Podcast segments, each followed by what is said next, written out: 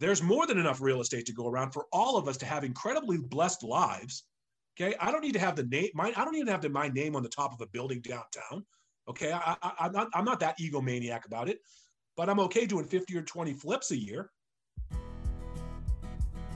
Welcome to Elements of Styles, the business podcast that trades in scarce thinking for community, conversation, and ideas in abundance. Each week, I, Mark Styles, sit with professionals and entrepreneurs, both local and global, and learn how they each add value to their communities, their partners, and their teams. Please enjoy. Today's episode is sponsored by Securititle. Securititle helps Massachusetts real estate attorneys, real estate agents, loan professionals, buyers, and sellers with all of their title, settlement, and escrow needs. Securititle, S E C U R I T I T L E dot com, where security and title come together. Hey, folks, welcome back to Elements of Styles. Today, I am grateful to have Spiros Variotis of the Unorthodox Agent. Spiros is a freedom lifestyle consultant He's a real estate agent trainer. He's a real estate broker himself, and he's also a real estate investor. Hey, Spiros, how you doing, buddy? I'm awesome, brother. How you doing? Hey, I'm doing great. Tell me something. What is a freedom lifestyle consultant? Well, uh, you know me from back in college, knew that I like to enjoy life. And uh, Freedom Consultant teaches people how to do what they want, when they want to do it, with whomever it is that they want to do it with and uh, it's just kind of a mantra that I've taken into my life. Just being able to, you know, my wife and I being able to enjoy the the world that we have around us, uh, the moments that we have, because each moment is is that's all we get, and just try to extract as much joy or passion or whatever it is that you're trying to get out of that moment without letting the world beat you down. Now, that doesn't mean being irresponsible. It doesn't mean just being lazy, but you can have passion and joy in the things that you want to do. And as you mentioned, three out of the four things is real estate. Real estate's really given me the the vehicle and the opportunity to do that. Very cool. So let me ask you this: How did you get into real estate? You know, I uh, so I grew up in Massachusetts, born in 1971. I'm 50 years old right now. Just celebrated my birthday, and uh, my dad. Uh, Greek side of the family. You can tell my name's not a John Smith. It's Greek side. My mother actually emigrated from Sicily in the 1950s. So I'm half Greek, half Italian. Immigrants on both sides of the family coming here to America, the land of opportunity, where you can buy things and start businesses and do all that great stuff. The problem was, is that my dad started a business in 1969.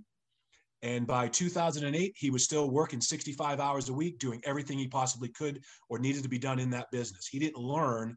And we had a great life. He provided great things for my family and for my mom and I and my sister. But, and we take the vacations two or three times a year. Um, he missed some of our games growing up because he had to work, and and I understand that. But by the age uh, by 2008, 61 years old, he had a stroke and passed away a couple of years, a, a couple of weeks later. And I knew after I graduated college that I didn't want to work in the family business. I didn't want to work 60, 70 hours a week. And I had seen other parts of my family, the Greeks and the Italians, buying real estate over the years. And I said, man, my uncle Jimmy is taking a cruise and he's going away for three weeks. But that's because he owns a bunch of houses in Hull and he owns houses in Brookline. He's got houses down in Watertown. I want to get involved in that. So I got my real estate license in 1996 and started investing in 1997. And, you know, my wife and I kept buying assets through the 2000s and 2003. I started my own real estate brokerage. Kim started a mortgage company, my wife, and we just were living the life really well until 2008. Not only did I lose my father that year, the real estate industry just started to cave in all around us. And so the 10 assets, the 10 houses that we had around the country, Colorado, Massachusetts, we even had a resort home up in Whistler, British Columbia for skiing. We ended up struggling with those. Tenants weren't paying the rent. They weren't, weren't, worth what we paid for them. Our mortgages were going through the roof. And uh, we struggled. But I always knew that real estate got me into this and real estate's going to get me out of this. So I went back to some of the things that I knew, which was representing people. I'd been a real estate broker since 1996. I knew how to drive people around in cars and show them houses and write offers and negotiate and communicate with people. The challenge was nobody was buying any real estate. So I had to think of a new way to find people who were buying real estate. I don't know if you want to know what that is yet or if you have another question for me. So. Oh, I absolutely want to know. So I actually want to know what you did in 2008 when things started going badly for you. What, where did you turn? yeah, I again, all I had done at that point for 13, 15 years. If you fast forward to 2010, so 2008 things started going down. 2010, it is just choking, choking us. And all I had done was real estate. And so I said, man, nobody's buying houses. Everybody I know is either selling their houses, walking away from their houses, or just holding on for dear life. But there was one group of people that were buying houses, and those were investors. And I said, wait a second. If they're buying houses and I can figure out what they're doing to buy those houses, what they're looking for, then lo and behold, I can sell them houses right? So I started trying to study how an investor thinks. And when I'm saying investor, I'm not meaning the person who's, you know, hopped up on HGTV on Saturday night, right? They got a bunch of potato chips on their chest and they're all stoked and thinks it's easy to flip houses. That's not what I'm talking about. I'm talking about the person that has created a business, who's created a lifestyle, a system that just follows the same exact guidelines in and out of the transaction. They don't buy bad deals. They make their money when they buy the house. I've learned that. They have a system, they have an analyzer in place. They know exactly how much money to the penny they should be making on that transaction, what their ROI is, their return on investment.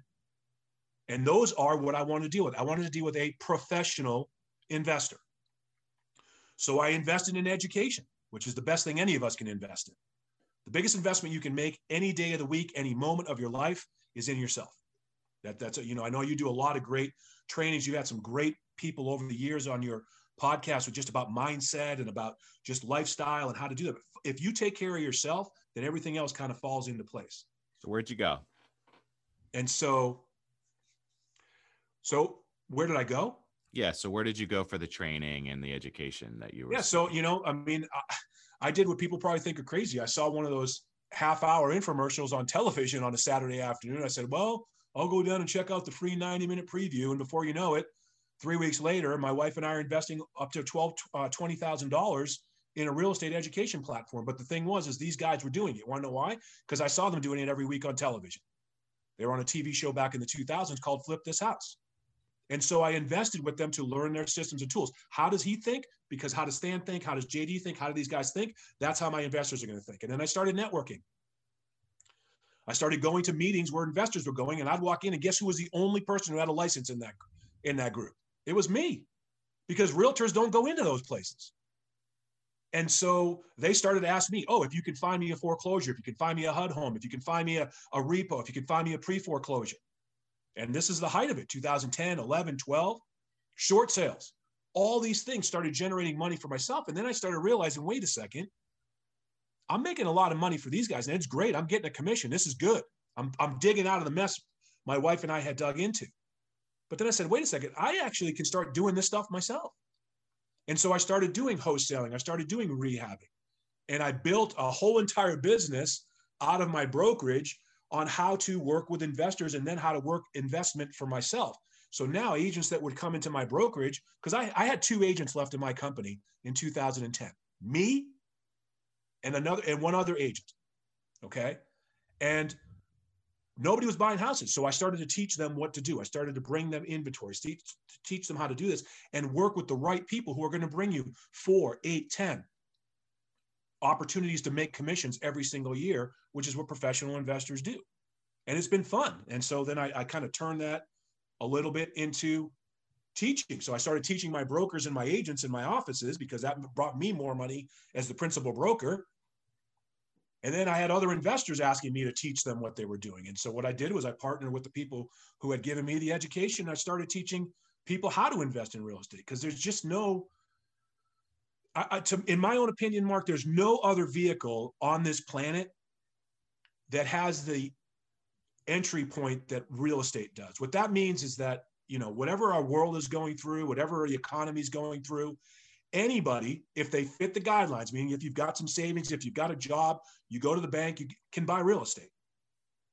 And if you can learn how to do that correctly, you can replace your job within two to three years. So if you're making $50,000 a year, I can teach you as an investor to be making $50,000 a year in real estate within the next two to three years, maybe even faster than that. So if you want to keep working, then you decide to keep working, but you're working because you want to, not because you have to. And same point. thing with my What you what was that? That's a great point. One of the things that I wanted to ask you mm. though is, is you brought up a point where you walked into the room as the re- the licensed real estate agent, real estate broker, and you were the only licensed person in there. Why is it that real estate agents aren't working with real estate investors? Well, you know, again, you have a lot of good people, and obviously you and I have had conversations. It, it comes down to a mindset. Um, 2010, let's just use that as the as the reset of the real estate industry. It changed real estate forever. What does that mean? It changed the way that real estate is bought and sold. Companies like Zillow, Redfin, Trulia, all started to show up on the landscape. And so they started to compete with agents. And I think there's a lot of agents that have what's called a scarcity mindset because there's a lot of investors that have a scarcity mindset. What's a scarcity mindset? There's not enough real estate to go around for everybody to be doing flips or buying houses or doing this. I need to get mine. I need to get mine first. And then if there's something left over, I'll give it to these people. That's a take, take, take. And I don't work with people like that. You don't work with people like that. And what you have to do is surround yourself with other people who have an abundance mindset. What that means is that there's more than enough real estate to go around for all of us to have incredibly blessed lives. Okay. I don't need to have the name, my, I don't even have to, my name on the top of a building downtown. Okay. I, I'm, not, I'm not that egomaniac about it, but I'm okay doing 50 or 20 flips a year. And so when I looked at the numbers, you know, in Denver, and I mean, Denver's market is my main area of flipping. Obviously, very hyper competitive market right now. But again, I'm only trying to find 15 or 20 pieces of the transactions. There's over 20,000 transactions a year that go through the Denver market. So think about that for a second. I'm only trying to find 15 or 20 of them. What's that? One tenth of 1%? There's plenty more for everybody to go out there. And this is just talking about what's going through the MLS. I'm not even talking about off market stuff. I'm just talking about the MLS funds. And so I think realtors used to feel like we're competing with these investors. We're competing. And the truth is, you know what? You are competing with them. And the investors I've worked with and the investors that I know do it a hell of a lot better than most realtors do. Um, I don't know. I mean, if I have time to share a quick story, I would love you to share a quick story. Okay. So again, I you know I was born in Framingham. For those you you know, I'm a Massachusetts peeps, born in Framingham. We lived in Brookline. Then my parents moved to Sharon in 1978. They built a house in Sharon, and I grew up in Sharon, Massachusetts. And they were building their house. And I remember, you know, seven years old, we're going, I remember driving to Sharon from Brookline, and we would all go in the car on a Saturday and we'd drive up and we'd go into this office called Florence Cates Realtor. And we'd go in there and the agent would meet us at the car and we'd walk us in and they'd have lollipops for me and my sister and they and they would sit there with my parents and they, would drive us around in the car. They'd take us around cobb's corner and then sh- downtown sharon and then they took us out to the heights they showed us the areas. Then we started to go look at new developments and they found this new development where my parents were building the house. And what i wanted to say was that when we bought the house, they got it built and, and we moved in September of, two, of 19, 1978. I started to go to Sharon Elementary School, East Elementary School. My point was is that the relationship with that realtor never ended for my parents. Now my parents, my mom still owns the house. She still lives there. But it's not Florence Cates anymore. I mean, they've merged now with another company.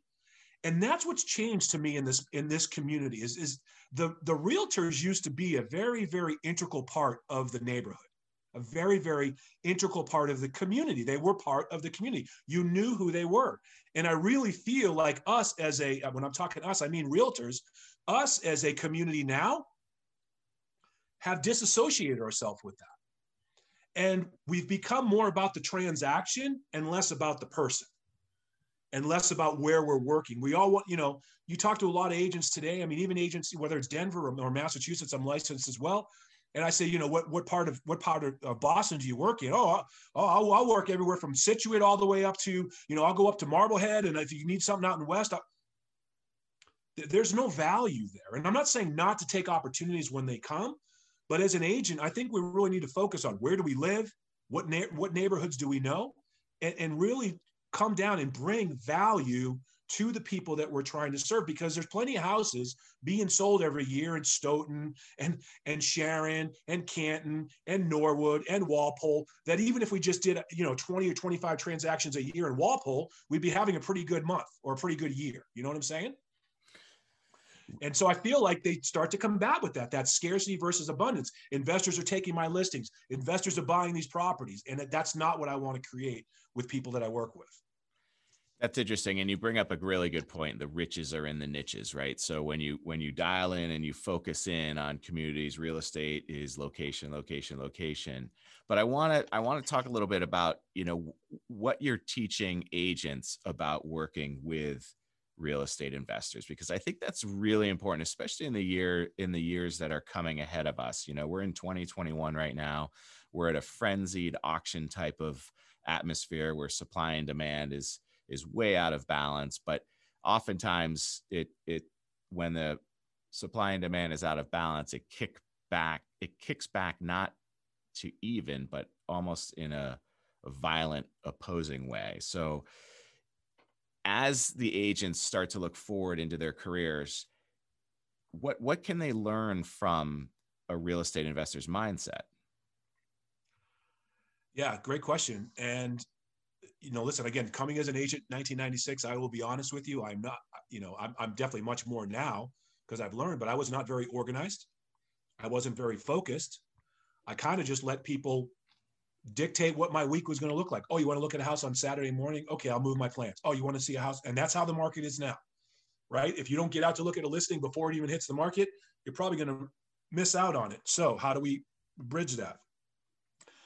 Well, investors, they're focused uh, they're not focused on the transaction, they're focused on the opportunity. And there's a difference in my mind, meaning if they miss out on something, they know that there's another one coming down the road. All right. That's the abundance mindset. Okay. I missed out on this opportunity. I'm going to continue marketing. I'm going to continue networking. I'm going to continue writing offers. And eventually I'm going to get an opportunity that's going to fit our business model. And we're going to go ahead and rehab it or we're going to go ahead and rent it out, whatever their exit strategy is. Agents need to think that same way instead of a transaction, listen, your buyers are going to get frustrated if they miss out on transactions. But if you're working that relationship, if you're working that opportunity to work with them and you're educating them correctly on what's going to happen, uh, what could happen, how to strengthen them in the opportunity when they're making their offers with, you know, pre-approved offers, uh, things that they might be able to waive in an inspection, not the entire inspection, but you know, little trinket things like holes in the wall for pictures. And I mean, that's not really important in this market. If the sewer line's cracked, then that's going to be an issue. So how do you write the contract accordingly to that? And then just being focused and diligent and understanding that your time as an agent is valuable. Like I started this call out with you, this podcast. Time's the only resource we can't replace. In, in all honesty, right? If I run out of water, I can go get more water. Okay, there's plenty of oxygen in the air, but real food, but time I can't I can't replace the last 15 minutes. I've I, you know I've invested it with you, and and with the people listening to this. So the mindset has to be abundance. And then the other thing is focus. You need to start developing systems and resources that are going to keep you focused on what the goal is. And each person that you're serving, each seller or buyer is going to have a different focus. And you have to learn how to manage that inside. But the market, you have to learn what your value is too, because you can do a lot of things that will save you time and allow you to be in a position of I don't like the word power, but professionalism when you are negotiating with another seller, with another agent, with, a, with trying to trying to get a listing over another agent with a seller. So, you know, you got to focus on on. I mean, that says bad, sounds bad. You got to focus on focus. I guess if that's that's a way to put, put, a lot right? of put put a lot of energy behind focus, right? Because I think a lot of us are get get scattered, and when we maintain those those daily disciplines, I think we feel a lot better also because we're a lot more more successful. What I want to what I want to circle back to though, you know, and I love the abundance mindset. We we live and breathe it here, but um what taking that abundance mindset for those who think okay, well, you know, if I find an investor a deal, there's not going to be a commission because it's typically off market. What what value can a real estate investor bring to a real estate agent?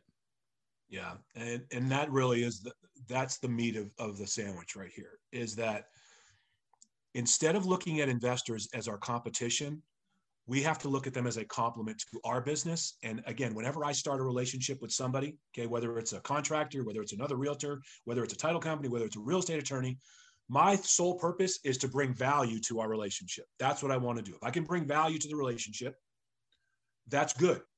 Because I know if I do that enough times, eventually I'll start getting value back, but I'm not doing it to get value. So instead of competing with investors, they can be a huge asset to our team. Why? Not that they're just going to be great buyers. If you have the right investors, like I said, you can make up to four commissions on one house.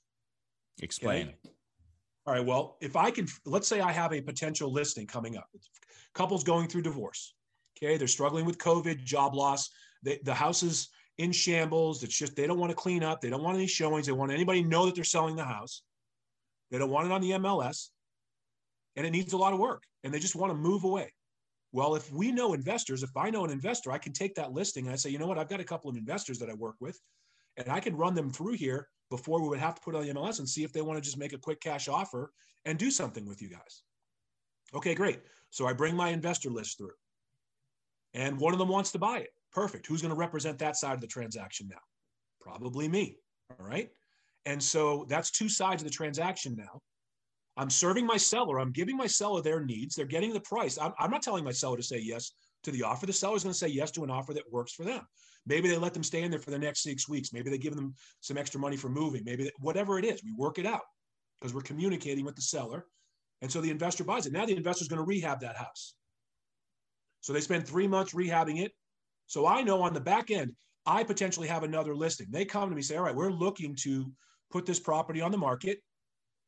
We know that in this market, it's crazy, which is good for an investor. The second thing is we also know that if we put it in the MLS, it's going to get the most exposure, which is going to make it even more crazy.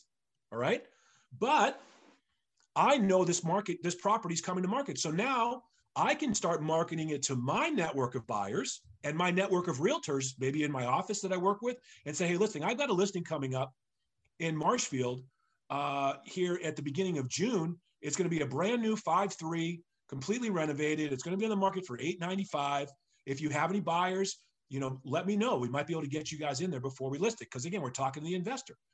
Now, if I have buyers, that's an opportunity for me to get inventory that the rest of the world doesn't even know about. So maybe I double in that side of it. I list it and I find a buyer for it. Maybe I run and a, you, a, a, and, a and then open prob- house or something like that. And you then you're, pro- you're probably going to have to list the buyer's house too, right? Because they've got a house. There you go. And again, that's you know that's that's the listen that's the goal. I mean if you strike gold with that that's great. But again i'm not that's the possibilities that you have with every single professional investor that you work with. The flip side of it is is that they're working with other realtors. So we got to get out of our own way and our ego. Because here's what i tell investors just like i tell realtors. Realtors get offended sometimes if well he won't sign an exclusive listing with me. And i say well that's fine. But if you give him if he gives you the criteria and you find it are, is he going to buy the house with you? Well yeah. To me that's an exclusive listing because the truth of the matter is, I, as a realtor, cannot represent every single seller in my marketplace. It's impossible. So I understand why sellers talk to other realtors. Well, investors do the same thing. I, as a realtor, cannot give my investor every single piece of inventory because I'm not talking to every single seller. But if I can serve them in other ways, if I can get them comps very quickly, if I can answer some questions about the marketplace, if I maybe know this neighborhood a little bit better than the person who brought them that, then maybe that's going to buy me some opportunities when they have new listings coming up for them to come, hey, Spiros, listen, we're going to put this new house on the market in June. And you're one of our VIP realtors because we've done some d- deals with you in the past. And I want to let you know if you have any buyers let's let them get there through there before we even list it on the MLS because maybe we only have to pay half a commission now. We'll pay you the buyer's commission, but we don't have to list it with a realtor because we sold it pre-market. So a lot of builders do stuff like that. I can't think of, you know, for those of you listening right now that have your real estate license, you know, raise your hand. Nobody's going to be looking. You're just in the room by yourself, but raise your hand if you'd like to have a builder as your real estate client, right? Wouldn't that be beautiful? A builder building out, specking out 25 homes in some in some open land now?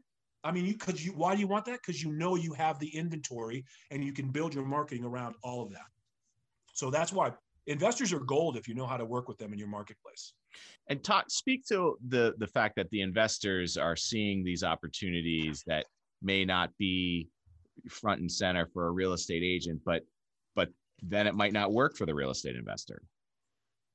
Yeah. So again, this is one thing I've learned and how I made my business better. you know, as a realtor, I'll share this. You know, I don't know if you guys, for those of you that have your license, you're this is going to click with you. But in the 90s and 2000s, I got sick and tired of being invited to housewarming parties of people that were my friends that I didn't sell them the house. All right.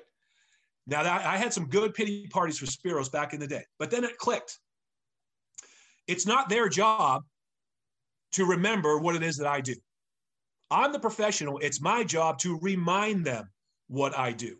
And once that clicked, and I started to see what investors investors do marketing so much better than realtors do it, it's insane. If you guys saw what some of these campaigns that these investors are running, they're running direct mail to the sellers saying, "I want to buy your house," and they're leveraging the relationship and the costs of using a realtor to help get the phone to ring. Now, the truth of the matter is, they're getting leads coming in, and they're the first people to talk to them. That's where I said that there is a there's a separation between the community, the communities, and more importantly, the distressed communities. Okay, the people that are going through divorce, bankruptcy, job loss, just want to move out of the area because they're sick and tired of the cold weather. They want to move out of the city because they're they don't have to work at downtown anymore. They can commute. Whatever those reasons are, people feel more connected calling a, a stranger investor from a postcard than they do with their local realtors because there aren't many local realtors anymore. There's just realtors all across the board. And so if we can learn how to communicate like investors on that level, we'll start getting opportunities. Now, here's the truth of it though. Investors aren't going to buy every single house that comes into their database. Why? Because sellers might want more money. And so what the right investors do if you have a relationship with them is they'll say, "Hey, listen, the numbers don't make sense for me to buy it as a flip, and I understand it. You're looking to get more to retail. Listen, I work with a couple of good realtors. I work with this awesome realtor that's really specializes in this neighborhood. She's amazing. Why don't I put you in touch with Julia and you guys can see if she can put it on the MLS and she could probably get you close to top dollar. You know, again, how many of you guys would love leads coming in from these investors doing the marketing for you and then they realize that I can't make this these numbers work, but I'm going to make it work for my realtor because julie is awesome. She's giving me market reports every week. You know, for those of you that work with Keller Williams, I know that they give you those monthly stats. I think it's called a TMO. I think it's a total market offer. I think it's called a TMO report. And again, any realtor can do that. You just have to learn how to get the data out of the MLS. Not that hard. If you call the local board, they'll walk you through how to pull the lists. But my point is, is if you if you're giving this data to your investors every single month, they're going to start seeing the trends. They're going to say, "Oh, it looks like numbers are tightening up in this part of, of the South Shore, but looks like there's more investment coming into this part. Maybe we should move and look to buy some properties in Plymouth or, you know, like the people are starting to move a little bit away from those parts. They're getting farther away from the city. They're now, now moving down over the bridge into the Cape because it's, they don't have to commute as much, right? So let's give them that value. You give them that value, they're going to return those values back to you. But if you stay away from them and you see them as competition, then those opportunities aren't going to be there. What are you what are you doing to teach folks these days? Well, I mean, for you know, I, back pre-COVID, I would travel around and I'd teach uh, live events. I've been doing stuff online for investors and even some realtors. Um, for my agents, um, I actually just made a big brokerage shift, which I'm very excited about. So I still own my brokerage in Colorado, but my Massachusetts brokerage is now under a big umbrella. But what's beautiful is I'm bringing on all the team of people that's still going to work under me. So what I've been doing is putting together training for all these agents to teach them how to build a business, how to think like not only an investor, but really how to think like an entrepreneur. You know, if you go into McDonald's, I don't care if you go into McDonald's in Brockton, Watertown, you know, uh, I don't know if they have one in Scituate, but you know, if you're out there in Worcester, whatever it is, when you go to McDonald's and you order a Big Mac and fries, it's going to taste exactly the same. Everybody's going to have the same experience in McDonald's than they do anywhere around the world. And the reason is is because McDonald's is built on systems, it's not built on people. They're not worried about who the person is in the back cooking. They're worried about how they're cooking it because the materials and the systems are all in place. And that's where I think a lot of us as realtors fail. We don't have systems in place. We get pulled in all these different directions about the market and we're worried we're going to miss out on this. We have that FOMO, right? The fear of missing out. I'm going to miss this. I got to get out. I got to do this. And ultimately, you have to decide how much your time is worth. So, uh, what, what I've been doing is I've actually been putting together some trainings uh, for realtors. And I've, I've kind of, I don't know if you want me to share the challenges. I would, I would love you. I would love you to share the challenge and folks, we'll put the link uh, in the show notes as well. Okay. And so uh, I'm going to ask, you know, it, it's a free challenge. I'm going to do it online. We'll do it on Facebook Live, and it's going to come up the first week, first week in May.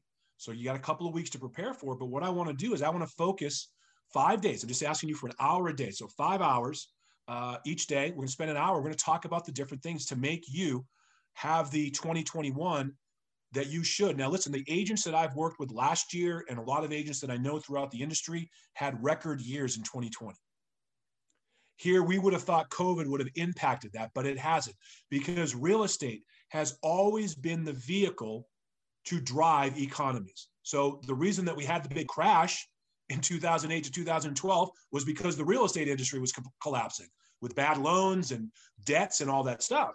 Well, we don't have that. That's not what COVID, that wasn't what caused COVID. COVID was COVID that caused, caused COVID. And so people need good realtors that want to connect with them on a personal level, that want to build a long term relationship, and that are focused and are a resource for them. Just because they've closed and bought the house does not mean that's the last time you should be talking to these people. Right. And so we're going to spend five days. Day one, I'm just going to talk about our mindset. What is your mindset coming into this business? What do you want out of your real estate? Is it a hobby, which is perfectly fine? Is it a profession, which is perfectly fine? But are you a worker or are you an owner? That's another thing that you have to figure out. Am I working for somebody else or am I working for myself? And you can do that under somebody else's license and umbrella, but your mindset has to take you in there.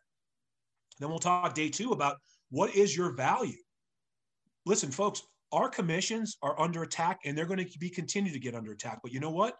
Everybody that's listening to this and anybody that works with me that I train is worth every bit of five or six percent to the seller. But if you don't know how to present that value to the seller, then Redfin's going to come in and they're going to undercut you for 995 bucks because they only the seller's only thinking, well, they just got to put in the MLS and I'm going to get an offer. Well, that's not the truth. And so we're going to teach you not only how to get market knowledge and really be a neighborhood agent, but really how to promote your value, your value to the people that are important to you, which are your clients and your customers. Then on day three, on Wednesday, we'll talk about your network, how to build a financially secure network, because the more value you're bringing, the more work you're going to get. And it shouldn't be your job to go out and find you know find a roofer to help your seller replace the roof before they put it on the market you should already have a list of four or five roofers that you can literally call that will be happy to go down there the next day and give these people an estimate and an estimate that's fair value not you know rake you through the coals value and then how do we systematize how does mcdonald's work they have a team so your network is going to bring you, it's going to uh, teach you how to monetize all this information and data that you're getting, leads that you're getting, resources that you're using. Your team's going to execute that. So people like Mark, who, who, that's part of your closing team. Okay, title insurance, insure, regular insurance, property and casualty insurance, mortgage brokers. Those are the big ones that we think about. But as I said, a contractor should be on your team. Multiple contractors should be on your team. Cleaning people should be on your team. Uh, junk haulers should be on your team because this is value that you're going to be able to bring to your market and to your to your clients and the last day friday we're going to talk about your leads what are you doing where are you getting your leads from every day people are buying and selling real estate. Why are you not the listing agent on that? Or why are your why are your buyers not getting it? And it's not because of lack of inventory lack of inventory. It's because you don't have a system in place to find that inventory before somebody else found it. I'm not saying we don't want more houses on the marketplace, but I want to teach you how to find the right lead source and build a conversion mechanism to convert those leads and nurture them over time so that you're the first person that pops in their mind because you're reminding them who you are. So I want to, I mean, I want to do that with everybody. And again, it's just, just hop in there. I want to help you guys grow your business. So this is the first week in May. How do they find this? Yeah, so you're just going to go a simple website. It's called reagentchallenge.com. So go to www.reagentchallenge.com. Uh, you'll it'll be on there. There's be a little opt-in. You just put in your email address, your contact information. I'm going to want to know what company you work with and how long you've been licensed. I am going to ask that personal information for you. Uh, and then you'll get the link to sign into our private Facebook group and we'll start building that out there in May. So the sooner you sign up, you'll get on the emails. You'll know you'll be notified when they are. We'll have replays available if you can't make it live. uh, when we're doing it during the day, but I'm going to try and do it around lunchtime um, so that that way you guys can take a break if you are doing that. But really, just how to systematize. Listen, you know, Mark knows this, and I'm not sharing this out of any glory or anything, but my wife and I, and my, we have five kids. You know, we've been in Florida since since New Year's, and we've had the ability to run our businesses this way because you know I don't show houses anymore. I have agents on my team that I give the listing to or I give the the buyer to. That's part of my my downline is that I have the ability to do it. I cha- I answer the questions. If there's challenges, if there's contract questions we need to deal with, if there's negotiations, I'll step in and serve my people. But I let them know that who who it is and and why there is that we have these teams in place so we can do that. Of course, I've come back and forth to Massachusetts a few times, I've gone back and forth to Colorado a few times, but I want you guys to have that freedom to do that, to, to, to live where you want to live, work when you want to work, and do the most important things, which is spend and share those and build those moments every day that you're going to remember and carry on through your lifetime. So I encourage you guys to sign up. reagentchallenge.com. All right, final question, Spiros. We ask every one of our guests the same question. And I'm sure you are a magician up on stage. What is your go to karaoke song? Man, uh, it's a good question and you always have a couple of so you got to kind of see what the group is okay? So yeah. now if i'm in if i'm if i'm carrying oking down on the cape you know i'm not going to go with sweet caroline because that's such a you know people use that stuff. But maybe if i'm in the west coast or something it's not as prevalent. But i you know i'm going to go a little back old school 1980s dexy's midnight riders come on eileen. Come on eileen. Well come on spiros let's go reagentchallenge.com, folks. If you want to get dialed in to the mindset of a real estate investor because A, you want to be an investor, or B, you want to work with real estate investors, get on that challenge. I have been working with Spiros for over a year now. Obviously, we've known each other for a very long time, but we've uh, connected through real estate over the last year or so. And uh, I can't endorse him enough when it comes to talking about real estate investors and working with real estate investors. So check it out, reagentchallenge.com. Spiros, good luck with it. I think it starts right after uh, Greek Easter, if I'm if I'm not mistaken, this year. I might have to check my dates. I know it starts in May, that's for sure. So I got to check my dates. It does. So uh, uh, Christos Inestos to you, my friend. There you go. All Thank right. You, my brother. Thank you. And we'll talk to you soon. Folks, be well. Hey, thanks for joining us today. If you enjoyed the show, be sure to subscribe on your platform of choice for a new episode each week and share this with everyone and anyone. If you have any questions or comments or have an idea for another guest, feel free to shoot me an email at mstiles at stiles-law.com. That's M S T I L E S at stiles-law.com. And if you are a real estate professional, be sure to check us out on our private exclusive Facebook page, The Real Estate School at 892, for content and Massachusetts continuing education opportunities. Be well, folks. This podcast is being provided for informational purposes only. The podcast is not a comprehensive overview of the subject and is not intended to provide legal or financial advice or an endorsement of any product or business. The views expressed by podcast guests are their own and their appearance on the podcast does not imply any endorsement of them or any entity they represent. Please seek legal, financial, or tax advice before taking any action on the matters or products discussed herein.